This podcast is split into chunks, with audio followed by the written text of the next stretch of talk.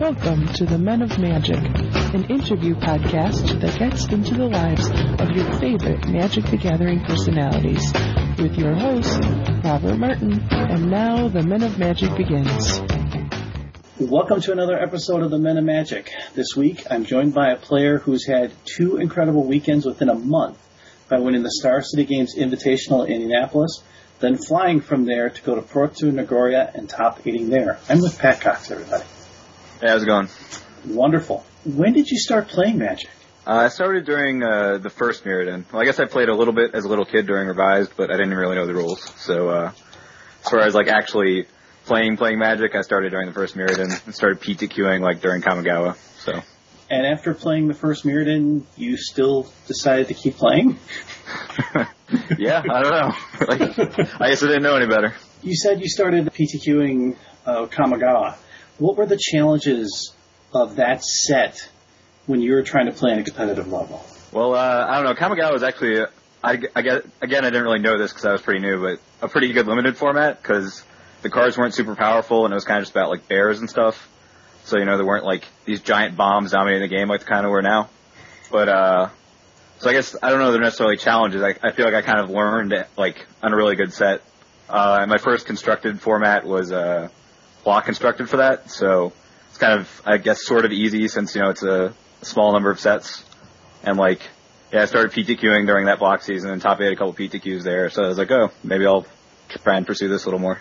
Is that the moment when you started top eighting PTQs that you had your breakthrough moment?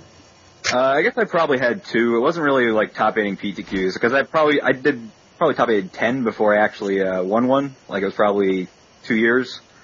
Um, so like when when I won one, it was uh right after I moved down here to Florida. I well I won regionals one week and then I won a PTQ the next week. That was for uh, Pro Tour Berlin. But I was like, well, maybe I'm kind of good because I just you know won two things in a row. So, uh, but uh, I went to the Pro Tour and uh, I didn't do terrible. I like made day two, but I you know didn't really do anything once I got there. So after that, I was like, well, maybe I'm not that great. But uh, I guess the uh, the next time where I sort of felt like, oh, I might be good is uh, my first Grand Prix top eight, which was uh, last year in Oakland. How difficult was it to make that breakthrough step of top eighting a GP? Um, I, I think it's just a lot of it was playing at a, a higher level for a kind of a long amount of time. Like, uh, I had been going to pretty much all the U.S. Grand Prix, uh, since like mid 2008. Like, since, between like summer 2008 and now I've probably missed like three U.S. GPs. So I think just playing a lot at that level kind of forced me to get better. Um, I mean, yeah, I don't know. I, I was certainly surprised the first time it happened. I'm not going to be like, oh yeah, I was, I knew I was going to do that, but, uh, you know. Well, after your back-to-back runs here, you're currently 16th in Player of the Year standings with the new updated standings. What is your level goal this year for the Pro Tour? Well, uh, my goal going into this year, because I I, uh, I had got level four last year, or like mm-hmm. this year slash last year between like the the year and a half thing.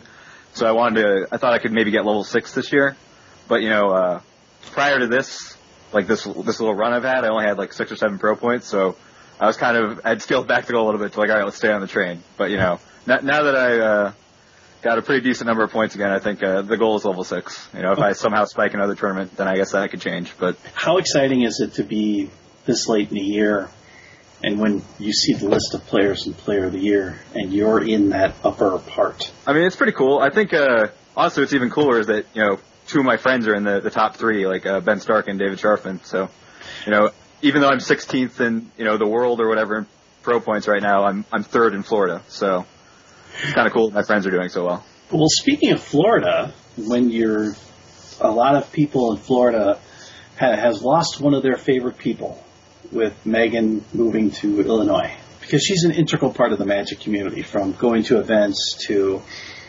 she's been like helper to a lot of the people down in Florida. How neat is it to know someone like that that's such a I want to say caretaker of the community, but I mean like Kit and Megan are two of my best friends, so you know, it obviously I'm very happy to have met them through Magic, and like even though we didn't live too close to each other in Florida, it kind of sucks that they left. You know, I would I would go over like whenever a new set came out, they would have like a draft weekend, so I'd usually go over to Tampa, which is like an hour and a half away, and we'd you know just draft all weekend.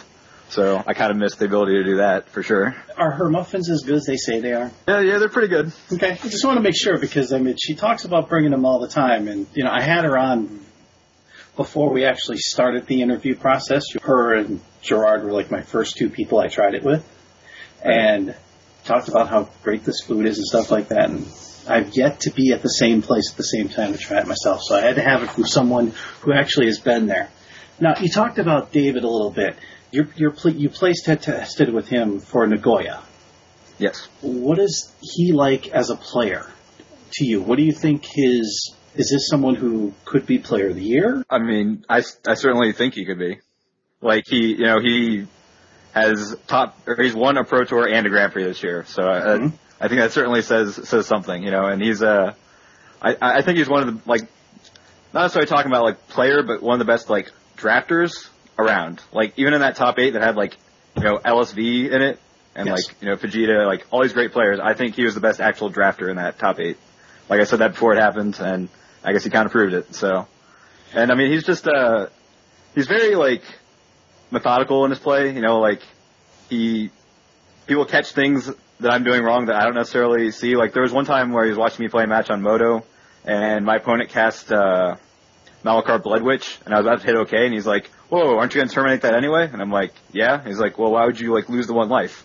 And like, yeah, it's kind of an obvious thing once I think about it, but I just never really thought that much into it. I was like, who cares? Lose one life. But, so he, no problem. Just he, he's, you know, very good technical play is, is all I was going to say. One of the best drafters in the world down there, and you also talked about Ben Stark, who, by many people's consideration, is the best drafter in the world. So what you're saying is, is you play test with two out of the three best drafters in the world. Uh, could be. I don't know if they're, they're two. I would certainly consider Ben either the best or like second best. It might be Martin. Mm-hmm. I don't know exactly where I put uh, Sharfman, but I definitely put him pretty high. That's got to be a lot of fun for you because Ben doesn't attend all the tournaments. I mean, he you know he has other things that he does that keeps him busy. To be able to play test with people like that of that quality, how much has that helped your game? I mean, just even just talking about Magic with Ben helps a lot. I mean, I've I've known him probably about two years now. Like like I said, I started you know, I during the first Mirrodin, which was when he was having his original Pro Tour success. So like I didn't really pay attention to the Pro Tour at that point because I was brand new. So I didn't, I didn't know who he was when I first met him. Didn't know he was this you know guy had already top eight two Pro Tours and stuff. But uh, yeah, like he he started playing again kind of when I started getting good. So you know, we, we started hanging out. But uh, yeah, I mean he's very good just in general. Like usually for for GPs, we'll like play the same constructed deck and talk about constructed and stuff. It's a little awkward with like we can't do it for Pro Tours because Channel Fireball because like he works with them and I don't. But uh, you know, he's always wanted to still talk to me about the format and everything. And like definitely limited. You know, I he teaches us basically every format. Like I think Channel Fireball guys have said this too. Like for San Juan, he just like he knew how to draft that format better than anyone. You know, told us what to do. Like I had a 3-0 my draft to make day two of that Pro Tour, and I just like remembered all these things he had been telling me for the whole week. I'm just like 3-0'd it fairly easily just by drafting the deck he told me to. So, isn't it? Isn't that one of the exceptional things that people like yourself have that when they ascend to this level, to be able to have access to these resources, and by I mean resources, I mean players, to help you even improve more. I mean, sure. I think I've uh, I've been kind of lucky that a lot of my friends have got, gotten on the train like basically at the exact same time as me. You know, like I got on the train at the end of last year. Uh, my friend Oren Beasley like got second in GP this year, and now he's on the train. Uh, Billy Postlethwait, Billy P, he's getting on the train this year. Sharfman just got on the train last year, so like, you know, a lot of my friends that I was hanging out and playing with anyway have like gotten on the train now, so like we can all prepare for tournaments together. You know, like you know, if only one of us is like queued for something, we're probably not going to care that much about like testing. But you know, if all of us are queued, then like you know, we're going to be talking about it a lot and going early to test, and just yeah, it's very helpful in, in that regard. Well, you talk about preparation and stuff like that. How many hours a week? You obviously you have you you have a full time job. Um, yes. You're a mechanical engineer. Yep. How many hours a week besides your job do you have time to test for Magic? Uh, to be honest, I don't really play that much Magic when when I'm not preparing for tournaments. Like, say a tournament's coming up, you know, like Nationals is coming up. Like, the few weeks before that, I'll probably, you know, play the format on on MODO, you know, for a couple hours a night or whatever. But like, I don't really, I don't know, I don't really play MODO for fun. Like drafting irrelevant formats doesn't really do it for me, I guess. So, uh, but I definitely that's thing I, something I've kind of like thought about and like I probably need to play more Magic. Like, I feel like I've gotten a little lucky to have the success I've had, like without playing as much as like people at this level. So, uh, you know, like Megan keeps like kind of complaining at me about that, like, oh, you should be playing MODO right now, like you gotta gotta play more. So, you know, whenever I see her online, it's kind of what she tells me. But I, I think it's probably true. Like, I, I don't want to like just rest on my laurels here. Like, I want to keep getting better, and I want to like make sure I'm actually prepared for tournaments. Like, uh, the last tournament I played in before this run of tournaments, like there were four tournaments in a row last month, was uh, the Star City Orlando Open, and I made like several play mistakes there, and just because I hadn't played Magic in probably three weeks before that. But you know, I think part of why I did so well, like obviously there was luck involved too, but recently it was just that like I was I'd been playing Magic all month, like constantly, so I feel like I'm a lot, a lot sharper when I, I get to play a lot. So the advantages of playing, like you said, a lot. it obviously it reflects. I mean, obviously in your run, you talked about competing at nationals. Is it would it be something special to make the U.S. team? Uh, yeah, I've actually said before, like I don't necessarily care about winning nationals, like that would be cool, but I think it would be just basically as cool to be on the, the team. Like I, I would really like to be on the national team. Uh, so I think be my fourth time competing in that. And the first year I lost playing for top eight, so that was kind of disappointing. And then the other two times I've just done terrible. So if I could make the team this year, that'd be pretty cool. Are you concerned about the fact with Worlds having, if you make the team, are you concerned about Worlds and the additional matches you have to play with that? Uh, not really. I would for sure shotgun Legacy and just play Zoo. Like that's a deck I know better than anyone else right now. I think so. I don't I don't think I would have to do a lot of extra testing to do that. I guess it kind of depends on how well my teammates knew their formats. I might have to help them with those, but I, I don't really know how much testing typically goes into that. Like I was, you know, I was with the Channel Fireball guys at Worlds last year, and it didn't seem like uh, Wrapter was doing all that much for Worlds, but you know, maybe he was, and I just didn't see it, or maybe he did beforehand. So, okay, I'm sorry for the team portion of Worlds. Obviously, he was doing like stuff for the uh, individual portion. Yes. Now, what are your plans for the rest of the year on the circuit? Now, you said that, you know, obviously you're going to go to Worlds, you're going to go to Nationals. What is your plan for the rest of the year as far as GPs and Pro Tours? Uh, well, I mean, I'm obviously going to I'm going to, to all the domestic GPs and okay. I'm going to Philly, and uh, I'll also go to I think it's Montreal, whatever the one is in Canada. Oh, you're going to GP and, Montreal? Excellent. Yeah, I mean, like last time I went to Canada for a GP, I top eighted, so I figure uh, we'll, we'll give it another whirl. But, oh, uh, you were at Toronto. Yeah, and that was ironically to kind of put the Wayback Machine on. Uh, that was the same tournament that this whole podcast interview thing started because I went there to compete, and I was end of day one. I'm five two. I'm sitting right next to Rich Hagon. Both of us need to win to make day two, and of course, well, you know Rich. He he made it happen, and I ran into a guy who pulled Koth on turn four two games. So, but it was great because that led to the fact of this interview thing. So it's kind of interesting to see how our paths kind of crossed because that was a top eight for you in Canada, and that also led to this. So, interesting fact I just wanted to bring up. Um, you're a premium writer for Star City Games. Uh, yes, kind of. I, have written uh, three articles so far, but what are the challenges of writing articles? I, I, I ask that question to everyone who writes articles because article writing isn't exactly the easiest thing to do. Well, so far I've only I've written just uh, the tournament reports, and I think those were relatively easy. You know, like I kind of like writing anyway. Uh, like I, I've written like articles on engineering and stuff, so like having a topic it was kind of easy. But uh, I talked to Steve Sadin, who's the editor, and like you know we kind of agreed like I should maybe write another like an article a month from now on, or at least for a little while, because just because of my job and stuff. Mm-hmm. But uh, I'm kind of having a hard time coming up with even one article, like what to what to write about. I think I could start writing once I figured it out, but like, yeah, it's it's pretty difficult to figure out what to write about because I like I just feel like a lot of articles, like not, I'm not going to name any names or anything, but you know, like aren't really that useful. Like, you know, because people like have to write every week and they're just kind of writing for the sake of writing a lot of times and like, you know, I don't really think I'm going to have some masterpiece or anything, but I want to have something that's like at least useful to people because it's not like it's really an important source of income for me. It's something I'm kind of just doing because like it's interesting to me and I would like to help people get better at magic. So, Well, you talked about feeling very comfortable at Zoo and Legacy and with how popular Legacy is.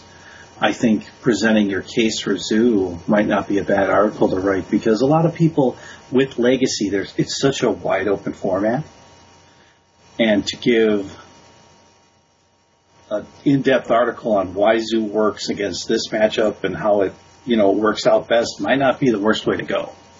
Yeah, I mean, I uh, I like did that somewhat in uh, like the legacy portion of my invitational report. Like, I didn't really, it wasn't really a zoo article per se, but I did kind of like go over card choices and like the matchups and stuff. So I don't, I don't know if that's kind of like uh, you know retreading the same path or whatever. But that's certainly something to think about. Like I, I told Steve if they if they uh, ever made modern a real format, I would definitely be writing an article about zoo and modern. But uh, that is yet to happen.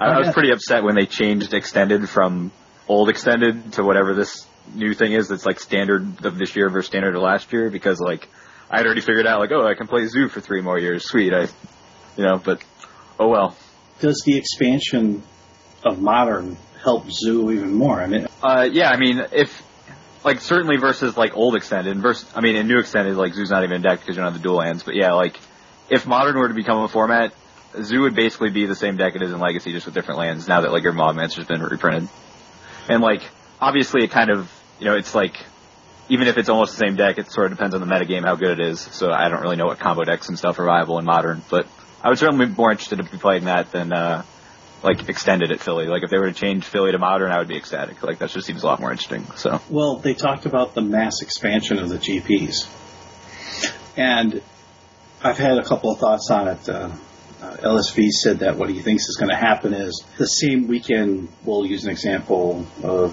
uh, GP Philadelphia.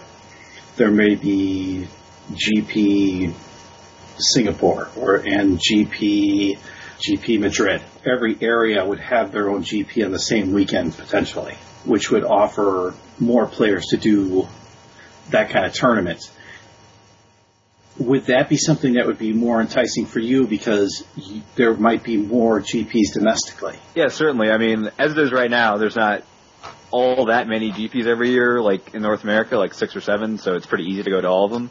I mean, I think it would be a good problem to have to not be able to go to all of them. Like if I had a, I would still try to go to all of them, but if there was like so many I had to pick and choose, like that, that would be great. Like I, I want to play as much Magic as possible. So yeah, I mean, I can't really reasonably, uh, travel to you know Europe or uh, to Asia for a GP. Like, first of all, it's not very cost effective, and second of all, like just the the time time zone changes and stuff just takes way too long.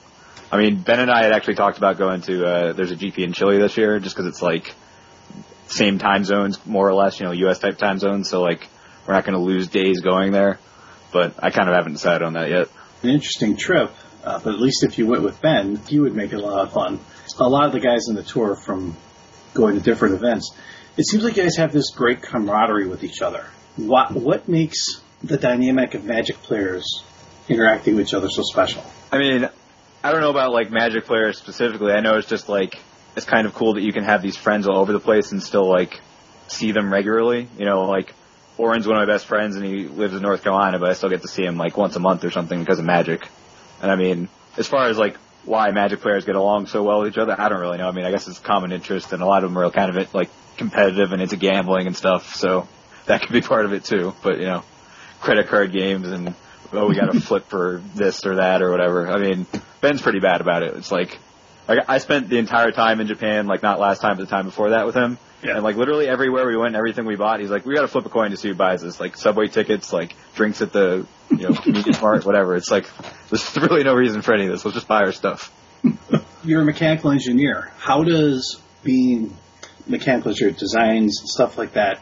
How does that affect how you play Magic? Um, well, I mean, I guess like they both have a, a fair bit of like you know analysis and like being methodical involved. I don't know that they're necessarily too related because I mean, while I do know a lot of complex math, it's not like magic math is really that complicated. But uh, I don't know. I like. I guess I don't really see them as being too related. They're kind of just like there's this part of my life and there's this other part of my life. So What is the most challenging format for you to play? uh, probably block, just because like even though it's the smallest format, it's not really played outside of Pro Tours anymore. So you know, say we're playing standard at uh at Paris, like that format was new, but not completely new. There was already pre-existing decks, and you kind of knew what was going on. Like, yeah, we, re- we really didn't know about Caw-Blade, or most of us didn't anyway. But like, we knew in general what was going on in the format. Whereas something like, you know, Nagoya, we none of us really had any idea what was going on. So, I mean, I guess we kind of figured it out, like my group, but in general, we like up until like two days before the tournament, we didn't know what was going on. So, it's it's pretty hard to prepare for. So your feelings on the last six months of the Caw-Blade Menace? Um, I mean, I don't think it was. I don't know. Like, I never actually piloted Caw-Blade. Like, uh, I kept playing Valakut for a while. That turned out to be a bad idea. Then I started playing Rug, and I thought Rug had a pretty decent matchup against Caw-Blade. So, I don't know. I, I felt like people maybe could have tried a little harder to play other decks and still done well with them. But I certainly completely agree that Caw-Blade was the best deck. Like, my main reason not for playing it was just, or for not playing it was just that like, I know I can play a little bit slow and control mirrors, and I wasn't trying to get draws playing a bunch of Caw-Blade mirrors. But uh, I don't know. I I don't think it was necessarily all that good for Magic for that deck to be that dominant. Like, I, I don't at all disagree with the bannings. So, How excited are you now? With a wide open format. uh, I mean, it's it's definitely cool to not have to be like, well, can this deck beat Caw-Blade? Well, we can't play it then. But uh, it, at the same time, it is it is a little daunting because it's almost like a completely new format, even though it's standard, it's been around for a while. So, you know, figuring out stuff for nationals could be a little hard. Luckily, there are uh, I think two Star City events before then, so I'm assuming people will kind of shape the meta- metagame a little bit for us. But Now with M12 coming out, what has changed in your mind with M12 as far as how it's affected your decks? Your deck. Well, uh, I mean, I think uh, I think red was already pretty good. Like I, I've been playing standard a little bit on MODO, and I lose red a fair bit, and like it's certainly gotten a lot better. Like Grim Lavamancer's a pretty awesome card. So uh, I, I don't know. Uh, I'm not really sure if it's like creating any other decks, like brand new decks. I guess we'll we'll find out what people do with these Star City things. But uh, I don't know. I think I guess the main thing is Grim Lavamancer. Like, and and Solemn is probably pretty good in Valakut. Like I think LSV had posted uh, some like deck videos where he was trying it out, and like I would definitely like try that out too. It seems like it could be good. So so would you lean to go back to playing Valakut or a red deck wins? I'm just curious. I think I'm leaning towards Valakut right now, but I'll I'll try and kind of let results guide me instead of just being stubborn and playing Valakut for the sake of playing it. Probably probably whatever Sharfman and Billy P decide that we should play, I'll play because they're usually right. So Explain to people who are listening right now that are trying to get themselves up to a level to be in a Grand Prix how difficult it really is once you make it there and to top eight a Pro Tour event. Um, well, I mean, top eighting a pro tour is pretty damn hard. I don't know. Like, I was not, uh, I was not expecting to do it this soon, if ever. Like, you know, this, like I said, this is, I know I've been on the train, I guess, about a year now, and, uh, there's only, that was only my fifth pro tour, and the other four I had not even cashed. I think I just, like, top 200 all of them, like, you know, which is one pro point more than the minimum you get. It's not, not good at all. So, uh, yeah, I, like my goal going into that pro tour was a top 50. I thought that was like a pretty reasonable goal. You know, like hope I finally cash pro tour and do okay. So, uh, yeah, I mean, top eighting, uh, certainly pretty hard to do, and I'm, I'm pretty excited to to have done it so quickly. And I know who knows if I'll do it again, but I hope so. What is it like being on that stage when for the top eight when you have all the cameras and Rashad and all those other people out there doing the stuff for the matches and the big cameras? What is it like to be there at that moment? I mean, it's it's pretty cool. Like I, I don't know. I think uh, if if that was like the first thing I ever top eighted, I might have been pretty nervous. Uh, luckily, like you know, I I just top eighted the Star City thing a week before, and I top eighted a couple of GPs before, so like you know, it certainly wasn't like oh this is old hat or anything, but like I I was I was comfortable, you know. And when you were playing in the top eight, who was there watching you play? Uh, actually, no one really, because like the way the the feature match area is set up, like the I was the farthest away table, so like the spectator like rope was you know forty feet away or something, so no one could really see my match. I think Kenji was watching for like writing down like Japanese coverage. That was the only person around really. Do you agree or disagree with Wizards changing the Pro Tour policy of allowing people to be there for the event? Um, I don't know. I don't really like have, I guess, that strong opinion on it because like I'm going either way. But I mean, I, I had gone to, to one Pro Tour prior to like being on the Pro Tour. I mean, it was still pretty fun. Like there's, you know, between the LCQ and just like actual PTQs, like there's probably three or four PTQs in the weekend you can play in. It seems like there's like a lot of stuff that you can do at the Pro Tour if you're not playing in the Pro Tour. And like, I don't know, like it can be pretty fun even without that, just like the spectacle. And I think it's probably, I, I would think it would be cool for people to get to see like, you know, people playing at that level. So, I mean, I know like another thing that kind of sucks is that like, you know, Kit and Megan sometimes go to like domestic pro tours and like obviously they're not going to go if like they're closed now. I mean, hopefully get cues for one very soon, but barring that, they probably will not be showing up pro tours that are not allowed to go into. So You're on the inside of it now. But for those of us on the outside, the coverage is minimal uh, until you get to the top eight. Do you think it should be more like the Star City format where we're seeing round three matches, which any round of Pro Tour, there are endless feature matches that you could pick from. They should be doing, instead of waiting until the final top eight to do coverage, should they be doing coverage earlier? yes, absolutely. Like, I, I feel like I'm far more known for the Star City thing and even for like top eighting a Star City thing, like, than I was for top eighting GPs, you know, and like, nothing against the Star City Opens, but top eighting a GP is a much larger accomplishment, but just like, they're not covered in the same way. So like, you know, if people like get to watch this every week, they're, you know, this is what's on their mind. And like, I would think Wizards would want that also. You know, like the, the Star City coverage is awesome. Like, I mean, when I have nothing to do on the weekend, you know, like I'm sitting around cleaning my apartment, I, I sit and watch, you know, GGS Live, or I guess SCG Live it's called now. But, uh, yeah, I, I definitely would like the Pro Tour to be like that. You know, like there are times where there's foreign GPs going on. I was like, I would just, I would like to, you know, watch Martin playing right now or something, but I can't because their coverage is just like a write up three hours later. Top five players right now in the world, according to you. Um, I mean, I don't know if I like want to give like an exact order, but like as far as just in, in no order, I would probably No say uh, Martin Juza, uh, PV, LSV, Ben Stark, and I don't know. I don't know who the fifth is. Like, there's there's probably quite a few people that could be there. Uh, it might be one of the Japanese guys, maybe like Shuhei or Yuya. I mean, they're they're high levels consistently, but I've only played each of them once, so I can't necessarily speak that well to their ability, like like watching them play play, you know. So Love the way Juza plays.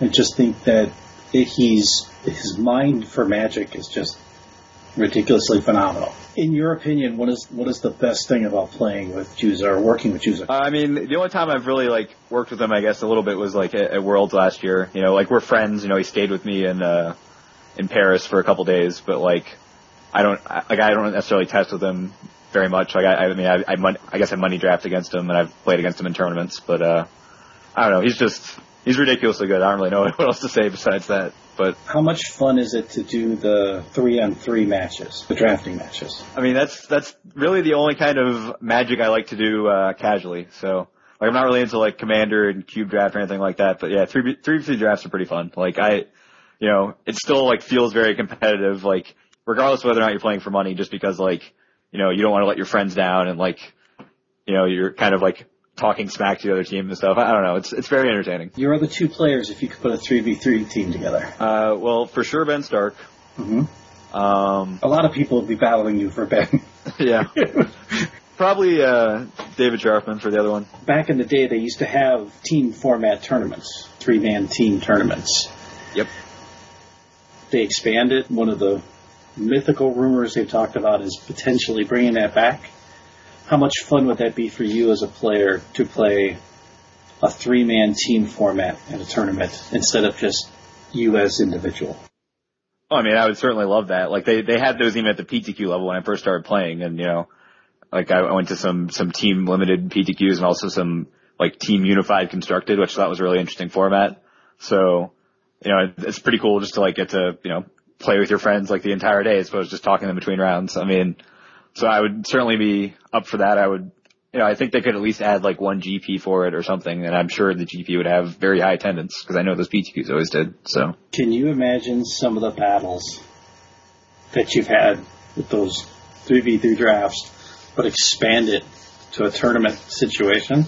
yeah, I mean, you know, there, if there is like, you know, three guys from Channel Fireball playing against three guys from Channel Fireball, I'm sure everyone in the room who wasn't playing their own match would be standing around watching it. Like, It's an interesting dynamic when it comes to watching you guys at the tournaments in between rounds. Intense talk about magic. You guys are having fun, maybe discussing a little magic, but kind of almost discussing things outside of magic.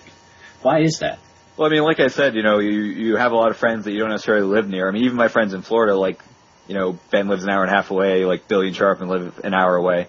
So like, I don't necessarily see them that much. So if I get to see them, we're, you know, probably gonna be talking about basically everything, just kind of hanging out, you know, not necessarily about magic. Like, the only time it really gets a little tense is like if you're very close to making top eight or like, you know, like, oh, I gotta win this next match. Like, how should I be sideboarding? Because I, you know, they know what the guy's playing or whatever. But like, if it's just like in the middle of the tournament, you know, there's no real expectations yet, then yeah, you're kind of just hanging out and having fun. What do you do outside of magic for fun? Um, I mean, honestly, not that much anymore. It's pretty time consuming. Like, I, I, go, I go to the gym as much as I can, and like, I do like some outdoorsy stuff, you know, like uh, like kayaking, disc golf, that kind of thing. But uh, I don't know. Magic seems to take up a lot of time at this point with all the uh, the traveling and trying to at least prepare a little bit. So We've been having lots of discussions on Twitter about players that play other games outside of Magic. Chess has been brought up, and by Apollo Bridge. What other thinking game do you play? Well, actually, I do play uh, some board games with my friends. Like, hasn't gone on in a while, but we used to do it about once a week. So, you know, you know, games like uh, like Power Grid and Agricola and Puerto Rico, that kind of thing. Like, I really like those games. And like, while while I can't really play like Magic casually, just because I kind of feel like like I can't really turn it off, like being competitive at it. Like those games, I like, you know, I don't really care about being competitive at. So like, they they can just be fun and be like interesting puzzles to solve, sort of thing. So. Grid is considered one of the most challenging games out there based on strategy. When you said you play for casually for fun, how hard is it to turn off your natural competitiveness considering the way that game is played? Uh, I mean, I'm I'm still like pretty competitive at it, but I more mean just like I you know I don't really care that much if I win or lose, but certainly as as my friends are taking their turns and stuff, I will still be talking smack to them and stuff. It's kind of just how I am. but Have you had an embarrassing moment at a GP or a Pro Tour? Something that you, you just, that you did that you thought, oh man, that shouldn't have happened, or somebody saw that happen, or something like that. um, like off the top of my head, I can't necessarily think of ones at GPs or Pro Tours, but the one that definitely stands out was at the uh, like Star City uh, Open in Orlando. Like during the, the legacy portion, like like the guy, the coverage guy there, Glenn Jones, is like a friend of mine from Florida, and I was just, you know, I was like, Glenn, I don't really know how long I'm gonna be in this tournament because I haven't played in a while, so you should cover me as fast as you can. And he's like, all right, well, I'll put you on camera round one. So uh, I, I'm, you know, win game one and lose game two in a fa- fairly normal fashion. Like I was playing Zoo and the guy was playing uh, like Stiflenought, and then game three he like resolves Dreadnought and like I pass it, and then he has the Force of Will, and then I look at my hand and I'm like, I had Gaddock Teeg in my hand. I probably should have cast that first so he can cast this Force of Will. Like, just like completely obvious play that I don't even have an excuse for why I missed it, but it was pretty embarrassing to do that like on camera. Like I had several people text me right afterwards, like, "Yeah, nice punt." Like, I'm sorry. I, the only reason why I say that is, is some of the harshest critics out there for how you play can text you and joke you about that, but there's no harder critic I've seen of anyone play Magic than themselves. I mean, yeah, I, I certainly get very mad at myself when I lose. Like, uh, you know, at, at the last GP at, uh, at Kansas City, like, I definitely punted a game and therefore a match because it was game three on day one. And I still made day two, and like, you know, even as I'm drafting in day two and stuff, like, I'm still just mad at myself about that. Like, it's completely irrelevant anymore, but, you know, yeah, I, it, it definitely makes me mad when I, like, make an obvious mistake and, or even a non, non-obvious one. Like, I mean, cause, I don't know, I think most of our goal is to keep getting better at the game and, you know, play to the best of our ability, so. Have you drafted any M12 yet?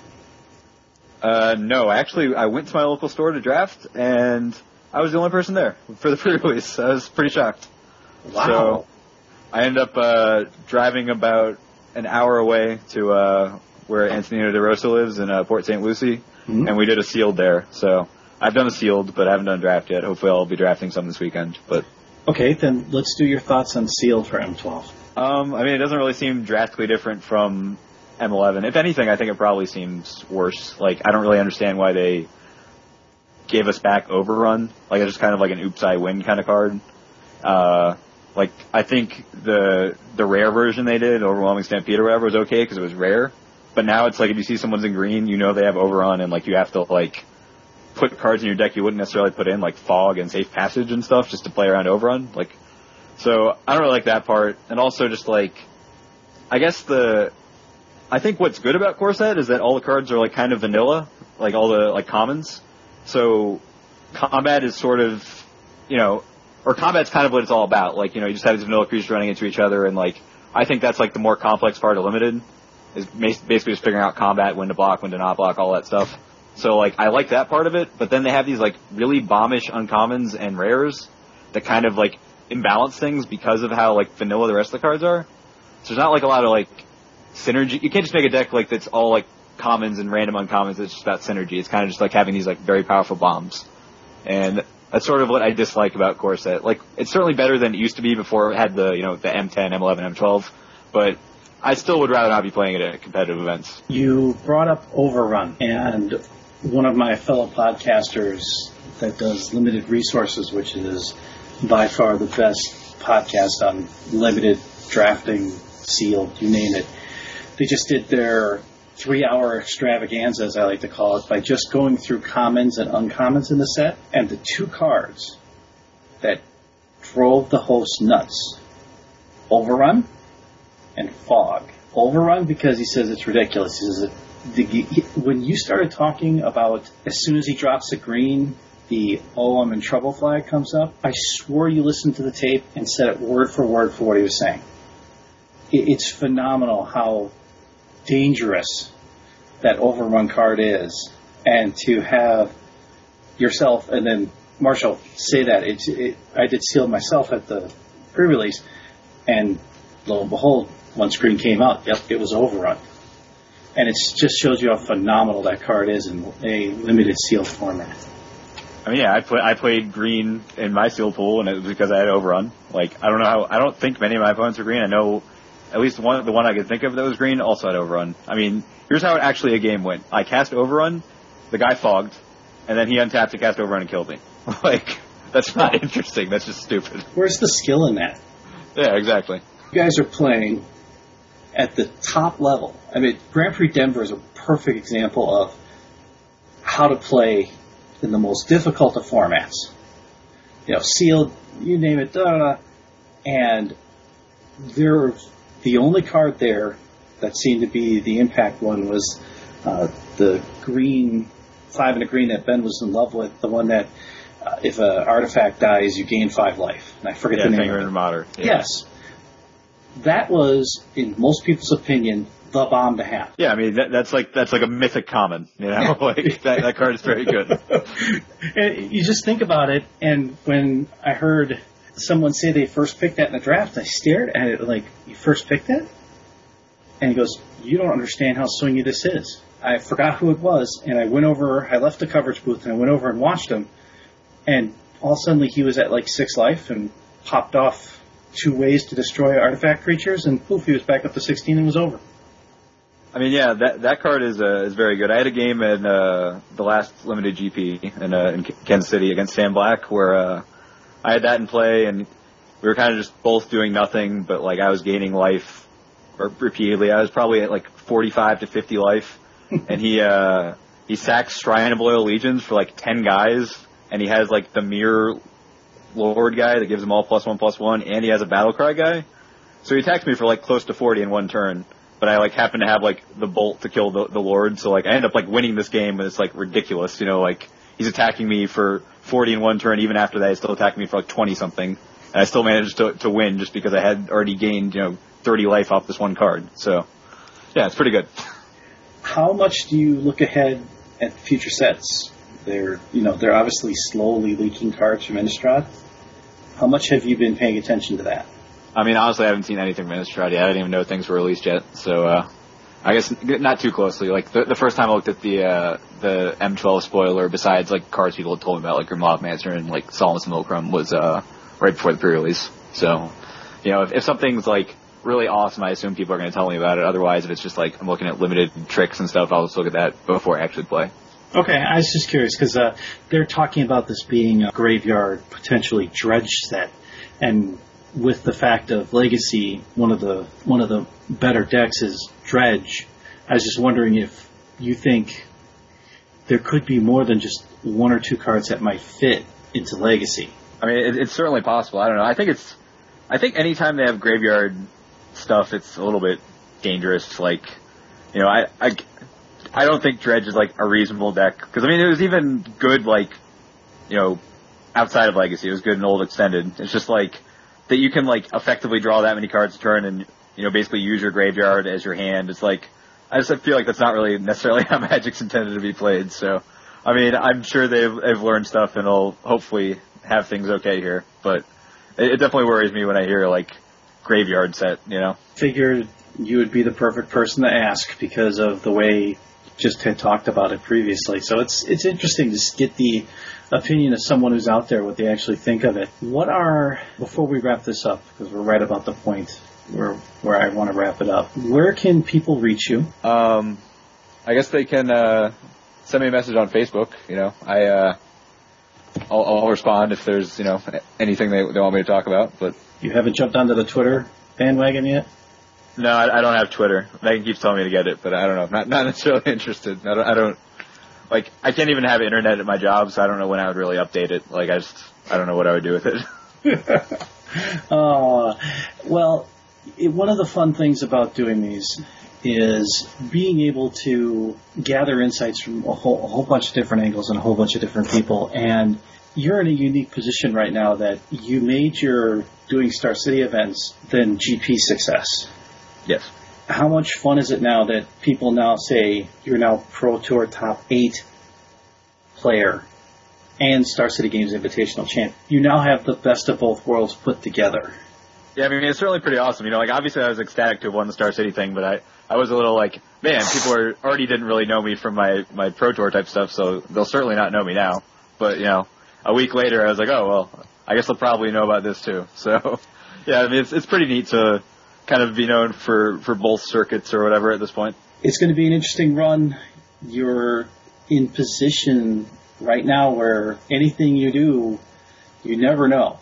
Sure, the list of people that are between you and number one is a, a who's who of magic. You've got some, you got another pro tour coming up with a lot of points there. Another back-to-back weekend with that, and then San Diego, and making nationals gets you more points. What happens at the end of the year if we're sitting there going, your top eight? What is that going to be like at the end of the year to sit there and stare at yourself at the standings and going, I'm in the top eight? Like at the top eight of the player of the year standings, you mean? Or like, I mean, that, that would be great. I, I guess I, I don't know. Like, I don't really necessarily have that as a goal right now. Like, that would be something that would be awesome to happen, but like, like I said, like I didn't even think I was going to be top eighting a pro tour this soon, so I don't, I don't feel like I'm like going to be leading the player of the year race either. But uh, you know, if it happened, I would be ecstatic. But I'm not uh, not really shooting for it or necessarily like thinking ahead towards that. I'm more like, you know, I hope I top eight the next event, and like we'll we'll kind of go from there. So just get Ben to take more tournaments off. I mean, I I cannot believe he skipped a, a US GP this year. He did not go to GP Dallas despite my trying to convince him for about 20 minutes. So hopefully he goes. I, I, I, mean, I want Ben to be Player of the Year. No offense to Sharfman, but I think Ben deserves to be Player of the Year. So hopefully he you know keeps going to tournaments and keeps doing well. Interesting thing, like I said, with you guys in Florida, how the the wealth of talent down there. Besides the three of you, the other players that are just ascending up the ranks from there, and what you don't understand is that the level of players you're seeing now, there's like another whole circuit of them below that are ready to make that next step up. So what is it down there with you guys? Is it the water? Or is it you know being close to the ocean? I'm curious. Yeah, I, I don't know. I mean, I know as far as like being good at limited, I think we draft a whole lot down here. Like, I mean, I, I can't really say at other like PTQs and stuff, but I know with PTQs here, you know, there's always multiple like three on three drafts going on in the middle of the tournament and stuff. So I think as far as like being good at limited, I think it's just I think people play a lot here. As far as like being good in general, I, I don't really know. I guess it's I guess it's pretty big state, so maybe that helps us a little bit. But you keep up the phenomenal work, and obviously with this run this year, I don't think there are people who are not going to know who you are now. Now it's a matter of trying to convince you to have have Megan keep convincing you to do more testing and do more playing, and the sky's the limit. I mean, nobody, there is no guarantees in Magic, obviously. Really enjoy this, and I am looking forward to keeping do these. You end up getting to know the person better, which is what the whole purpose of the podcast is. And then all of a sudden, it's like every tournament now you're scanning the list of people and going, so where is he now, and who's he playing? Yep. It'll be a lot of fun. I got a feeling you'll have a few more people at your next tournament wanting to pay attention to what you do. And again, I really appreciate your time for this. This is another episode of the Men of Magic, and I thank again Pat for being on the show. Thanks and for having we, me. And we are signing off.